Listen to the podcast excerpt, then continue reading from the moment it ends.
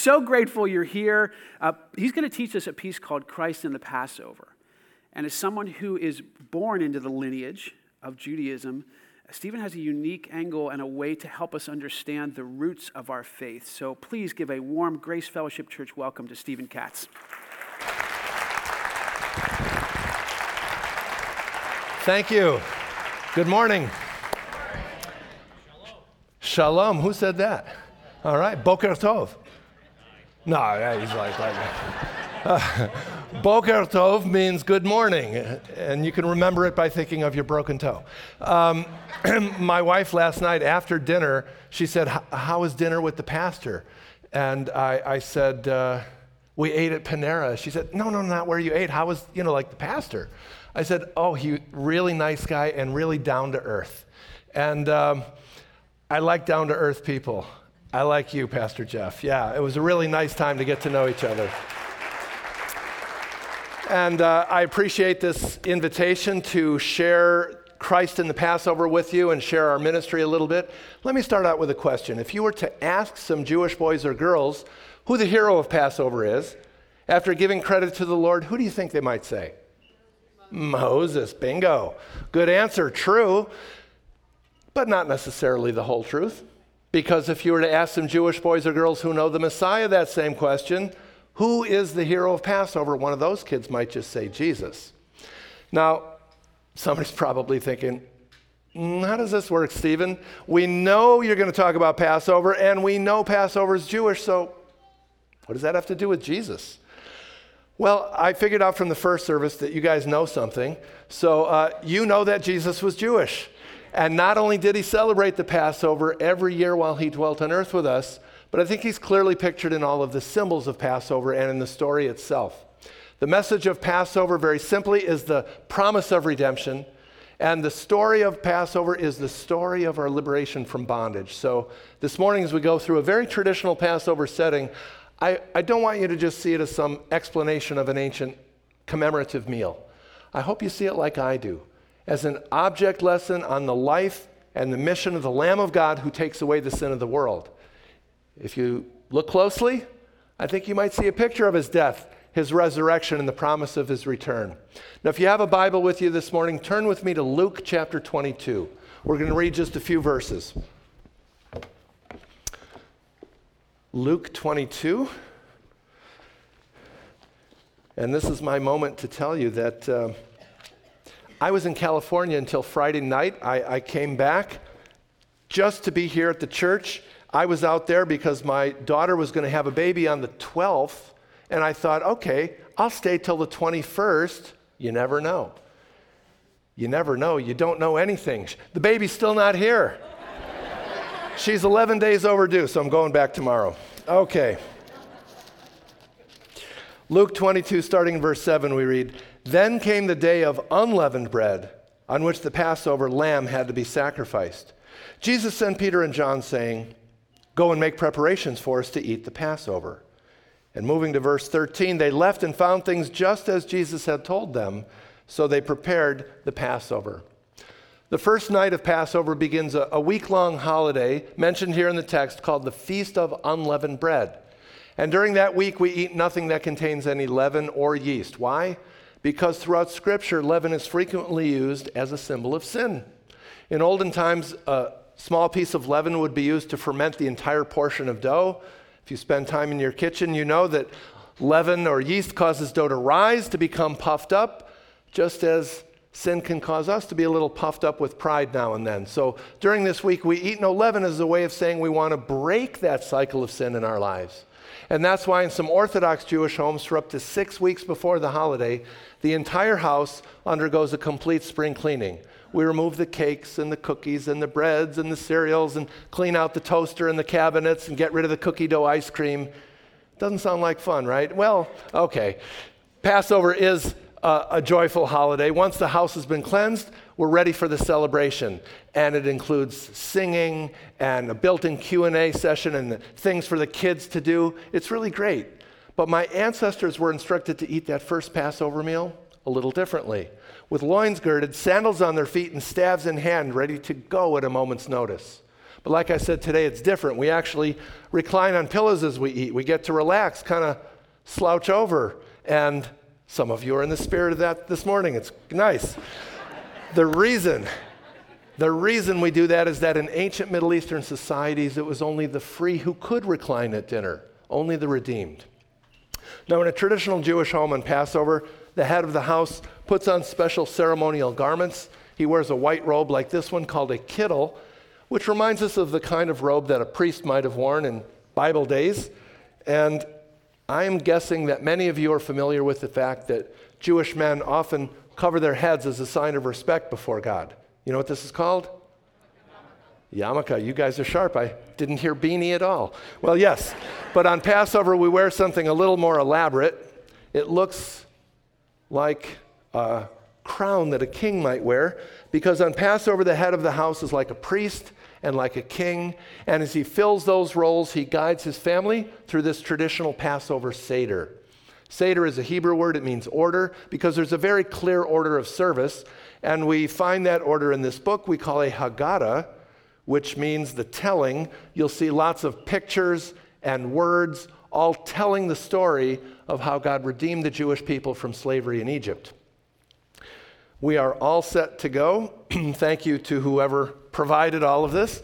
We begin with a traditional greeting. We're supposed to call it out our front door. I used to make my daughters do that, they hated it. But we say, let all who are hungry come and eat, in case someone doesn't have somewhere to go for the holiday. But I'm glad that you can hold on till lunch because unless you eat candles, there's nothing here. Uh, but come celebrate Passover with me. It does begin with the lighting of these candles, and it's usually the honor of the woman of the house to do that. But my wife is with our daughter in California, so I'll take the honors this morning. Oh, she's better at it than I am. Okay. Well, once I get them lit, I'm going to recite the traditional Hebrew blessing that she would normally say. It goes like this. Baruch Adonai Eloheinu melech haolam, asher b'mitzvotav v'tzivanu lahadlik ner shel yom tov. Blessed are you, Lord our God, King of the universe, who has set us apart with your commandments and commanded us to kindle these festival lights. Now, Passover is much more than just a meal, it's quite a banquet, and it's not a regular weekly worship experience. It's a very elaborate and complex annual ceremony. So, where a normal meal and service might take one or two hours, the Passover celebration can take four to even six hours. And of course, in the first service, we couldn't do that, but well, okay. During that time, each adult will drink from his cup and refill it four times. The first cup is called the Kiddush cup or cup of sanctification. By the way, I should mention that uh, you should have gotten one of these in your bulletins, and uh, it has some of the information that I'll be going through. Uh, you can follow along with this uh, if you'd like. The second cup is called the cup of plagues or the cup of deliverance. The third cup is the cup of redemption, which is a special one I'll say more about later. By the way, if you didn't get it, I see the ushers have those brochures. You can raise your hand, they'll be happy to give you one. Lastly, is the cup of Hallel, or the cup of praise. But with the first cup, the father and the rest of the family lift our Kiddush cup aloft. We offer praise and thanks to God Almighty, King of the universe, creator of the fruit of the vine. Baruch Adonai Eloheinu melech haolam, borei. Now we've officially begun. And uh, the youngest person present comes forward to ask the meaning of Passover he or she would ask four traditional questions, actually sing them. They're found in the Haggadah. I'm the youngest of three in my family, so it was always my job. And the first one goes like this. Manishtana halayla hazeh mikol halelot, mikol halelot, which simply means, why is this night different than any other night? And those of us who know the story begin to give the answer. We say, this is because of what the Lord did for me. When He brought me out of the land of Egypt, out of the house of bondage, when He redeemed me with a mighty hand and an outstretched arm. If you remember anything about Passover or my presentation tonight, I want you to remember that word redemption. Because, folks, redemption is what this holiday is all about. But not just God's message of redemption, no. With this holiday, God gave us his means of redemption through the sacrifice of a Passover lamb. My ancestors were told take a spotless lamb, roast it whole without breaking its bones, and apply its blood to the door frames of our homes, the lintel on top and the two side posts. it was through our obedience to his command and through our faith in the effectiveness of what he provided that we were spared the destruction of that tenth plague which fell in the land of Egypt. For when the Lord saw the blood on our doors, he caused death to. All right, you got it. Passover. That's where the name of the holiday comes from. In Hebrew, Pesach, the holiday we remember that death passed over the houses of Israel because of the blood. The blood of the Lamb, the Passover Lamb. It is a remarkable act of God's redemption. We were singing, you know, He does great things. It's a picture of an even greater act of His redemption through the sacrifice of another Passover lamb, our Messiah Jesus. Think about it. Moses wrote the Torah, the Genesis through Deuteronomy. He says that at Passover, none of the bones of those lambs were broken in their deaths. What did the gospel writers tell us? As Jesus was slain at Passover, none of his bones were broken in his death. My ancestors had to apply in faith the blood of the lambs to the doorframes of their homes. Well, in faith, we must apply the blood of the Messiah to the doorframes of our hearts. But think of this where did God tell my people to put the blood on those doors? Let's start with, okay, the lintel, the top. Yeah, lintel's a fancy word. That's right, the top. He says, take a branch of hyssop. Anybody know what hyssop looks like?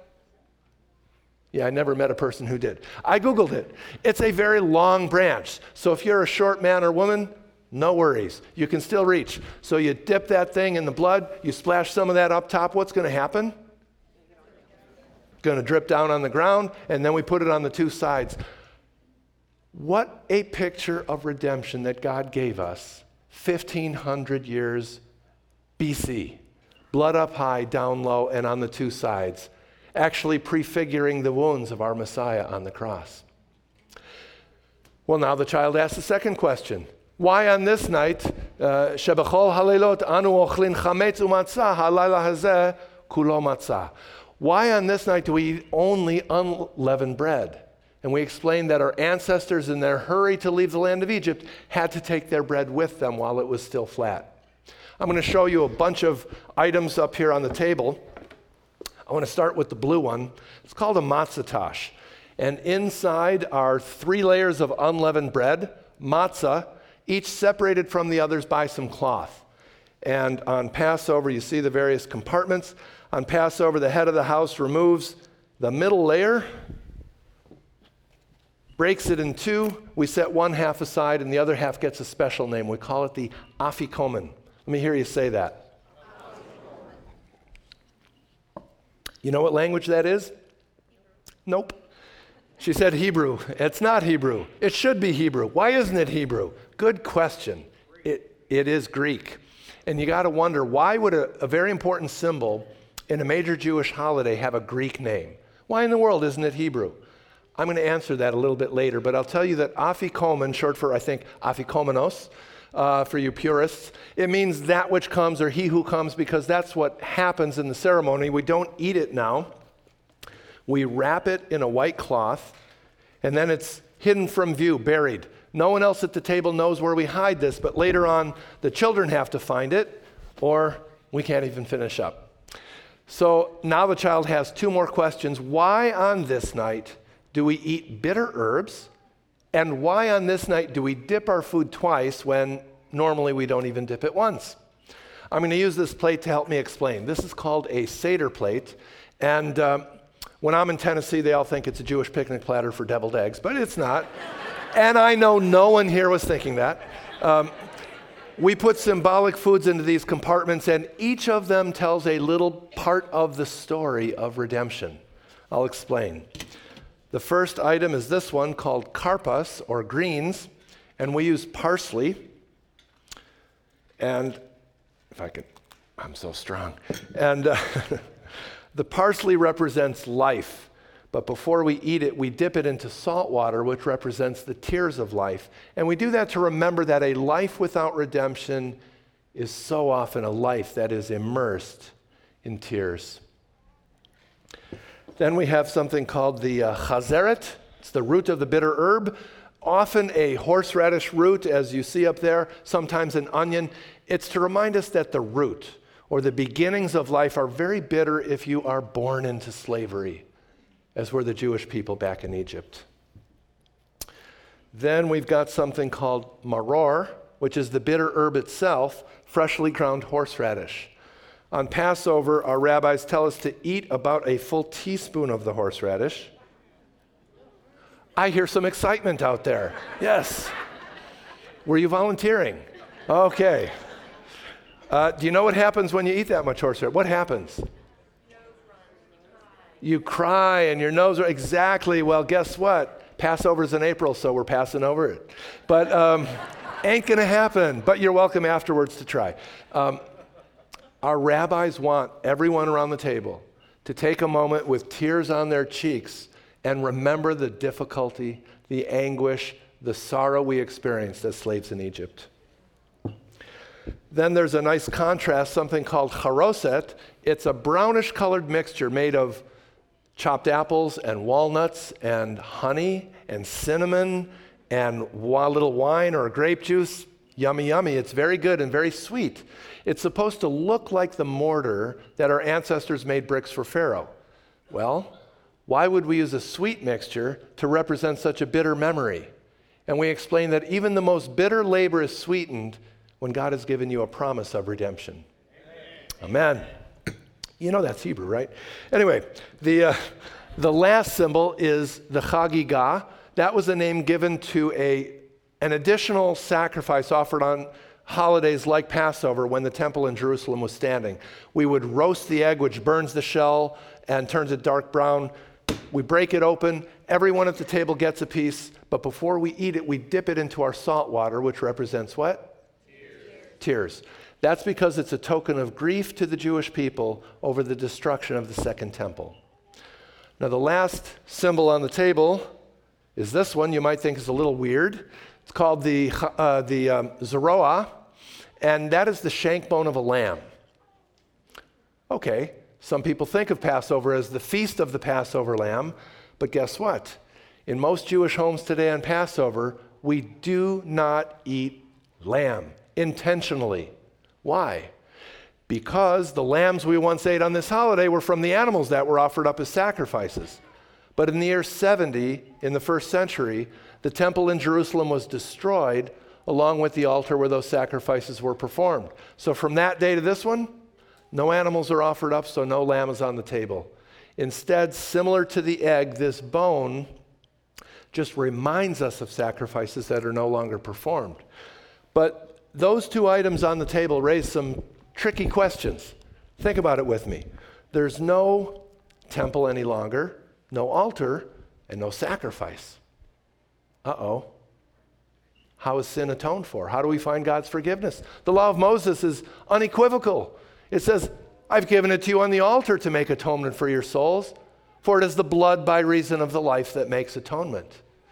Now, I'm a Jewish missionary to my own Jewish people, and this subject comes up fairly frequently. I think I'll, I'll, I'll sneak in a quick story I didn't have time for in the first service. When I was 20 years old, I was a new believer in Jesus, pretty spanking brand new.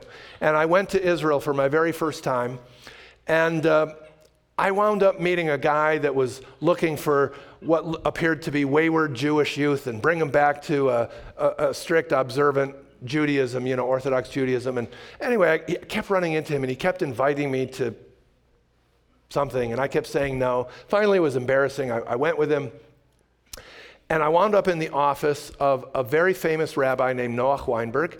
And uh, I had long hair then and a beard. And, and uh, he said, uh, First question as I walk in the door, Do you believe in God?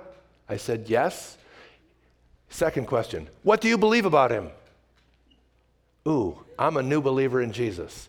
Am I going to out myself and, and say something, or am I going to wimp out? Well, I said, probably God help me, but I said, uh, Well, I believe Jesus is our Messiah. And you can imagine he wasn't too happy. And uh, we wound up having a conversation that was very intense. I'm glad you have a beard. I'm going to come to you. And uh, I'm warning you. Uh, you, you. What's your name again? Michael. Michael. So in the Middle East, personal space is not like Shrewsbury. Okay, if I'm going to talk to you, I'm going to stay here and we're going to have a nice conversation. In the Middle East, I'll do it to him. In the Middle East, if we're going to talk, we're talking like this. Okay? And uh, you know how guys with beards, I'm sure you do it and you do it and everybody here with a beard does it. Some, and you, sometimes you kind of, you know, everybody likes to touch their beard, right? I've had a beard a lot of years. Uh, you, you just kind of stroke it. Maybe it's a self comforting mechanism or you want to look smart or something, whatever. But um, I was talking to him and I kid you not, he was stroking my beard. and he was saying, sorry, man, but it's creepy. But um, he was saying, come back, come back to Judaism. And it was a bit unnerving. And uh, anyway, we had this dialogue for a few minutes. I better wrap this up.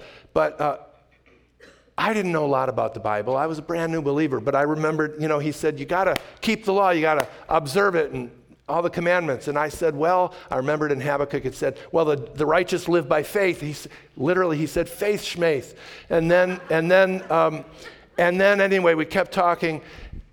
And I, I, I raised this issue of sacrifice and the blood of the animal being needed for our sins to be forgiven.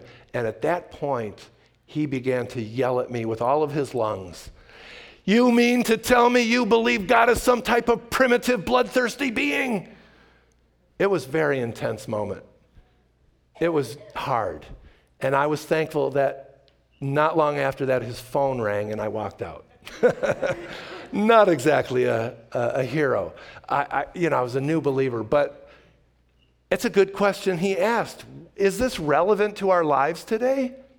We're talking about an ancient practice. Yes, it's relevant. I'll tell you why. The rabbis who wrote the Haggadah and created this elaborate Passover ritual, based, of course, on things in Scripture, they tell all of us around the table to use our imagination and pretend as if God were bringing each one of us out of the land of Egypt. And families reenact this. We all use ways to, to make it come to life for us. You remember it says uh, when the child asks the father in that day, Why do we do these things? I quoted earlier what the answer is supposed to be. This is because of what the Lord did for me when he brought me out of the land of Egypt. And we've been saying that for generations and thousands of years now. It's a great way to personalize the story of the Exodus. But I think it stops short because I think we also need to personalize the need to be redeemed. But with no temple and no altar and no sacrifice, how is that even possible today? Well, about 2,000 years ago, there lived a guy, you've heard of him. His name was Yochanan. You know him better as uh, John, John the Baptist. And he was at the River Jordan baptizing people one day, and he saw another Jewish man approaching him. It was his cousin Yeshua, whom we know as Jesus. And John said, Behold the Lamb of God who takes away the sin of the world. That's how redemption is possible today, not through the blood of lambs any longer, but through the blood of the Passover lamb, the Lamb of God, our Messiah Jesus. Amen. Hallelujah.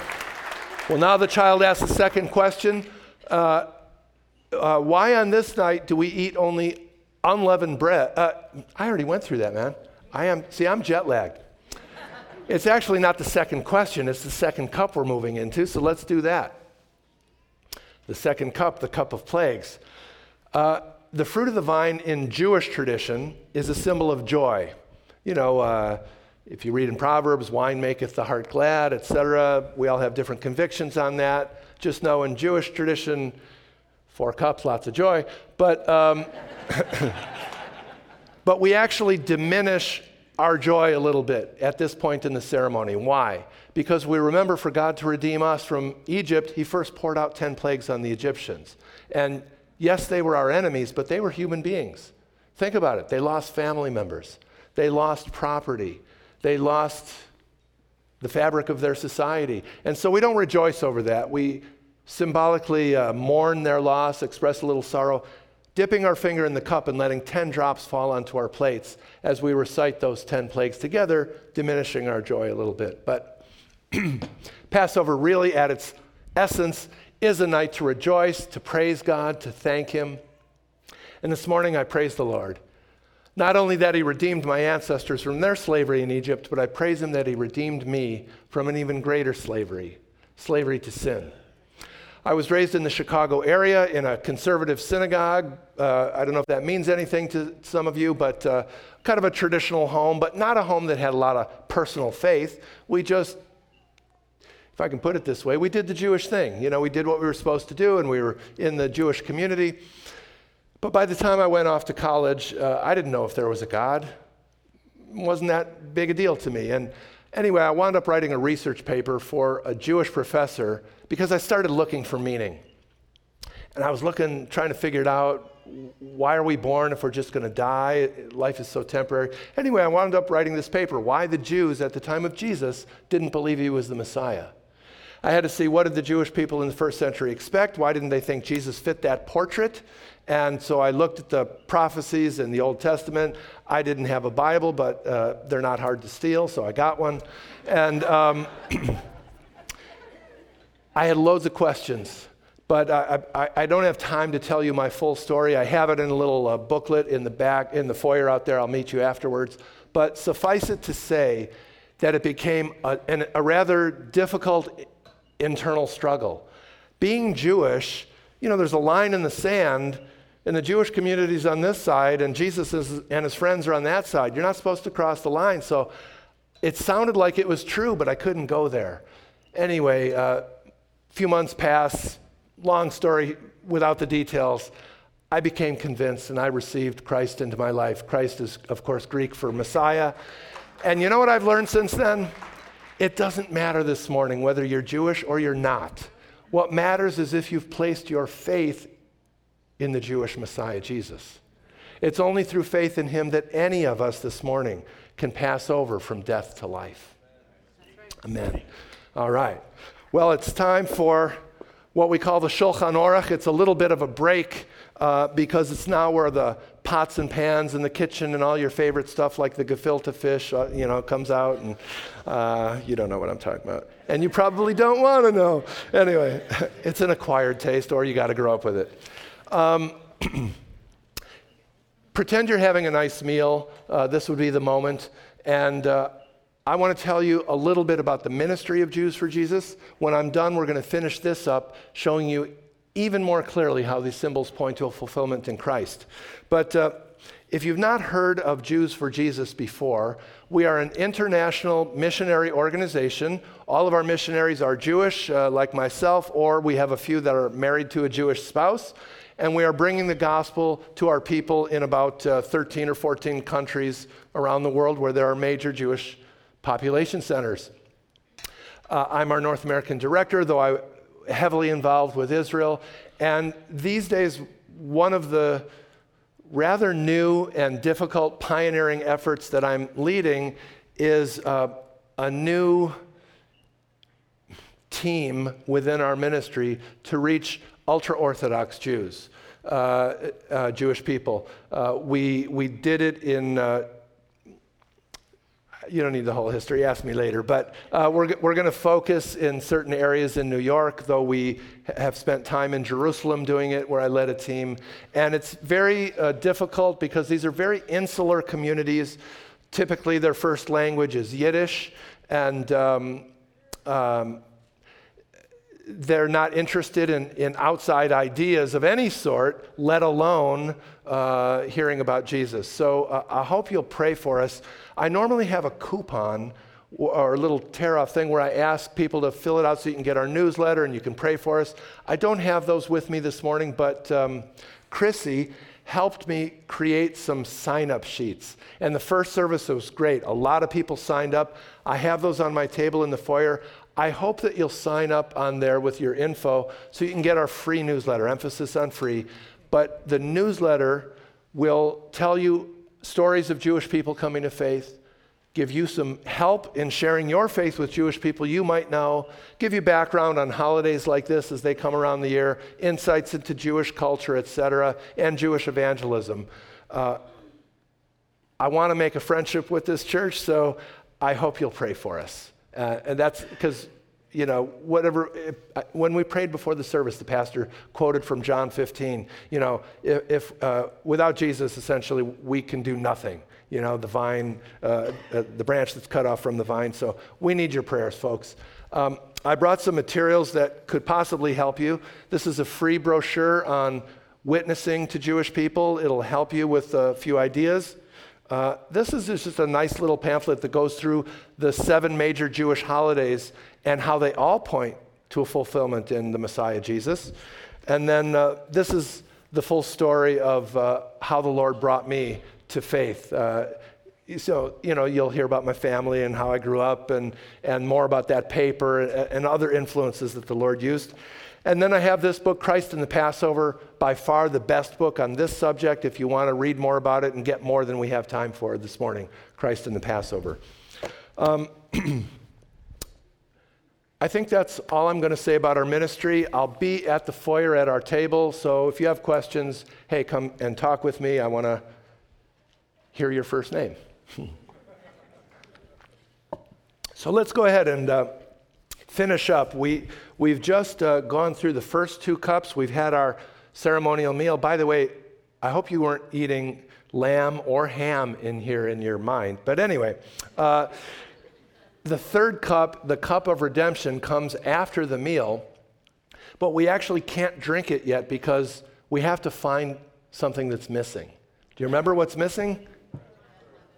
The unleavened bread, the matzah, yes, the afikomen and uh, the kids would run around the house and find it, except for that year your dad put it in the piano and fell behind the strings. That, that was not a good year. Um, but it's then returned to the head of the house and broken again. Each person at the table gets a small piece of it, about the size of an olive, and that olive sized piece is then taken with the third cup, the cup of redemption. Does that look just slightly familiar? It really should, because it was this moment in the Last Supper, which was the Passover Seder, that Jesus instituted the, the communion, the Lord's Supper. But not only that, think about this matzah. Uh, it's unleavened, which can be a symbol of a sinless nature, and our rabbis give us guidelines about how we prepare matzah if it's going to be suitable for use. One of those is that it must be pierced, it has to have holes in it. I don't know if you can see the light coming through the holes. If you have good eyes, maybe you can notice it. But uh, of course, we know Jesus was pierced, and the Lord Himself, God Himself, spoke through the prophet Zechariah and said, They shall look upon me whom they have pierced. But I can see Jesus symbolically, not only in the matzah, but also in the matzah tash. You remember this pouch had three layers. We took the middle one out. Well, there's a lot of disagreement in the Jewish community about what this thing means.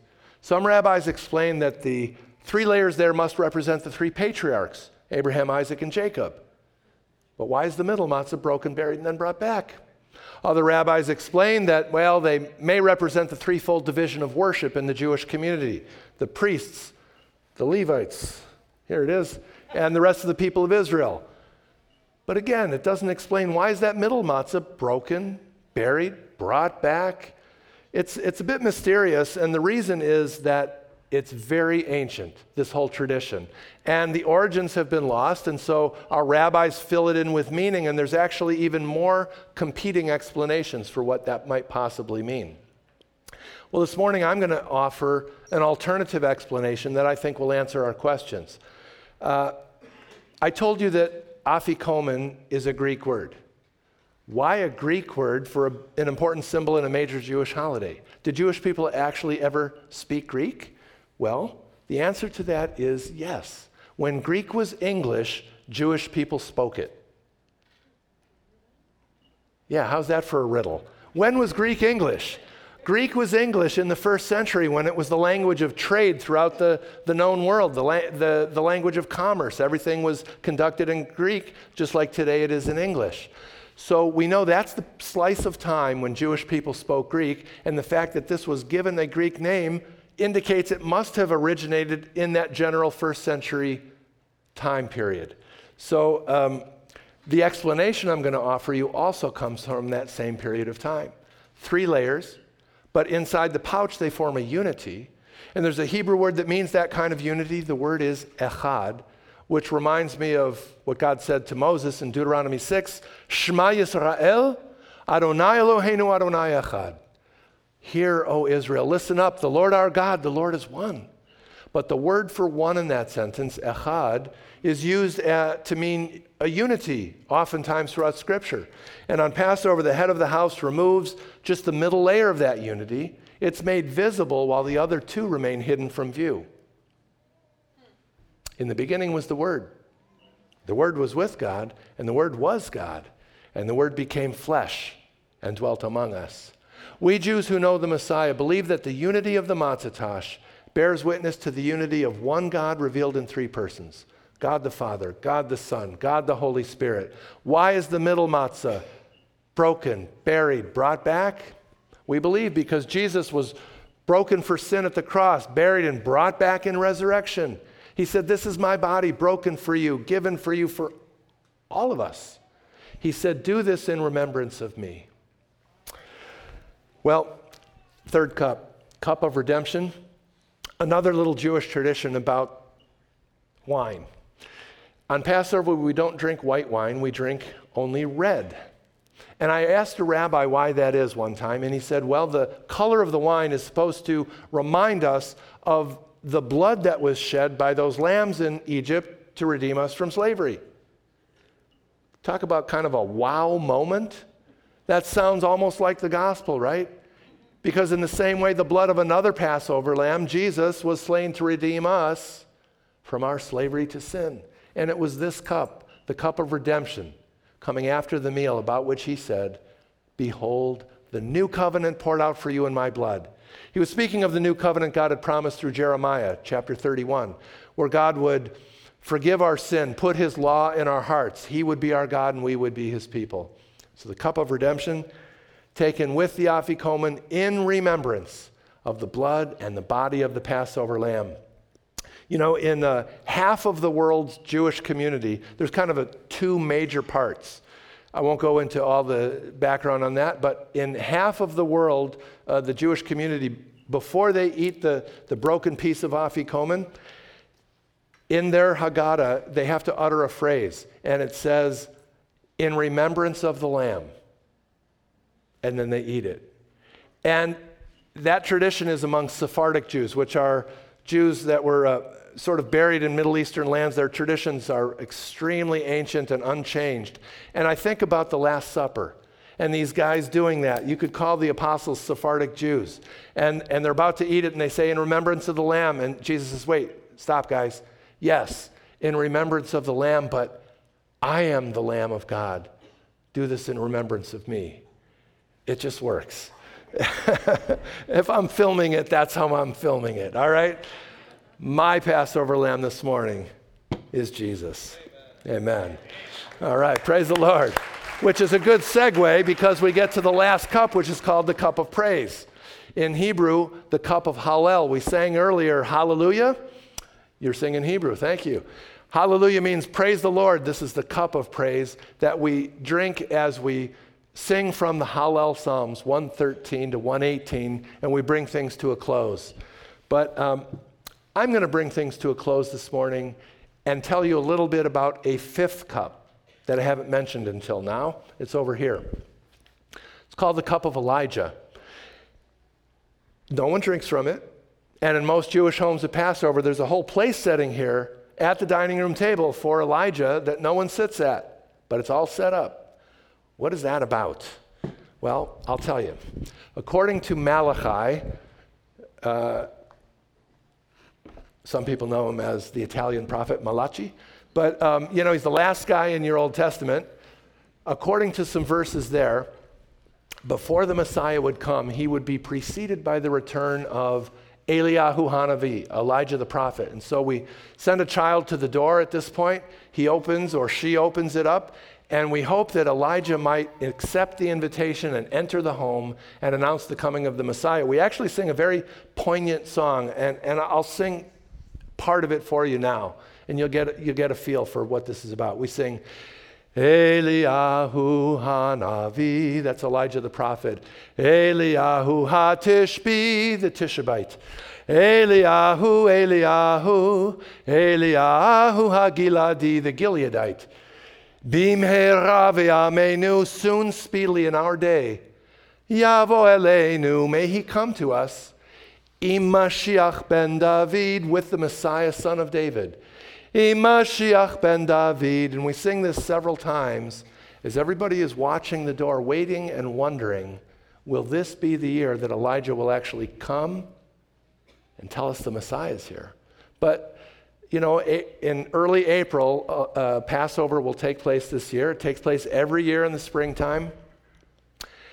And I've never read in the paper or seen on the TV news that Elijah's shown up anywhere. Little disappointment, but I knew to expect it. Why? Because I know that Elijah has already come.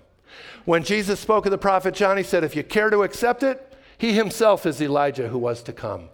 And so the forerunner of the Messiah has been here, which is a signal to us that the Messiah himself has come. Jesus, the Christ, Yeshua HaMashiach, the Messiah, the anointed one of God, chosen to redeem his people and all people from sin. We have covered a lot of ground. I am done. We've covered a lot of ground. You're going to remember 100% of this. At least you'll remember that this holiday is all about what word? Redemption. Redemption. Good, that's right. I want you to be able to remember that, to share that. Redemption is one of those religious words, but just think of it as freedom. We all have friends and family and neighbors and coworkers who desire freedom. And some of them go about it in all the wrong places. That's right. But in the Lord, there is freedom. And we want to share that message with them. And hopefully, if you have some Jewish friends, maybe a little bit of this will help you share. Right now, uh, Pastor Jeff is going to come. We're going to have the Lord's Supper together, communion, and we are going to commune, be together with the Lord.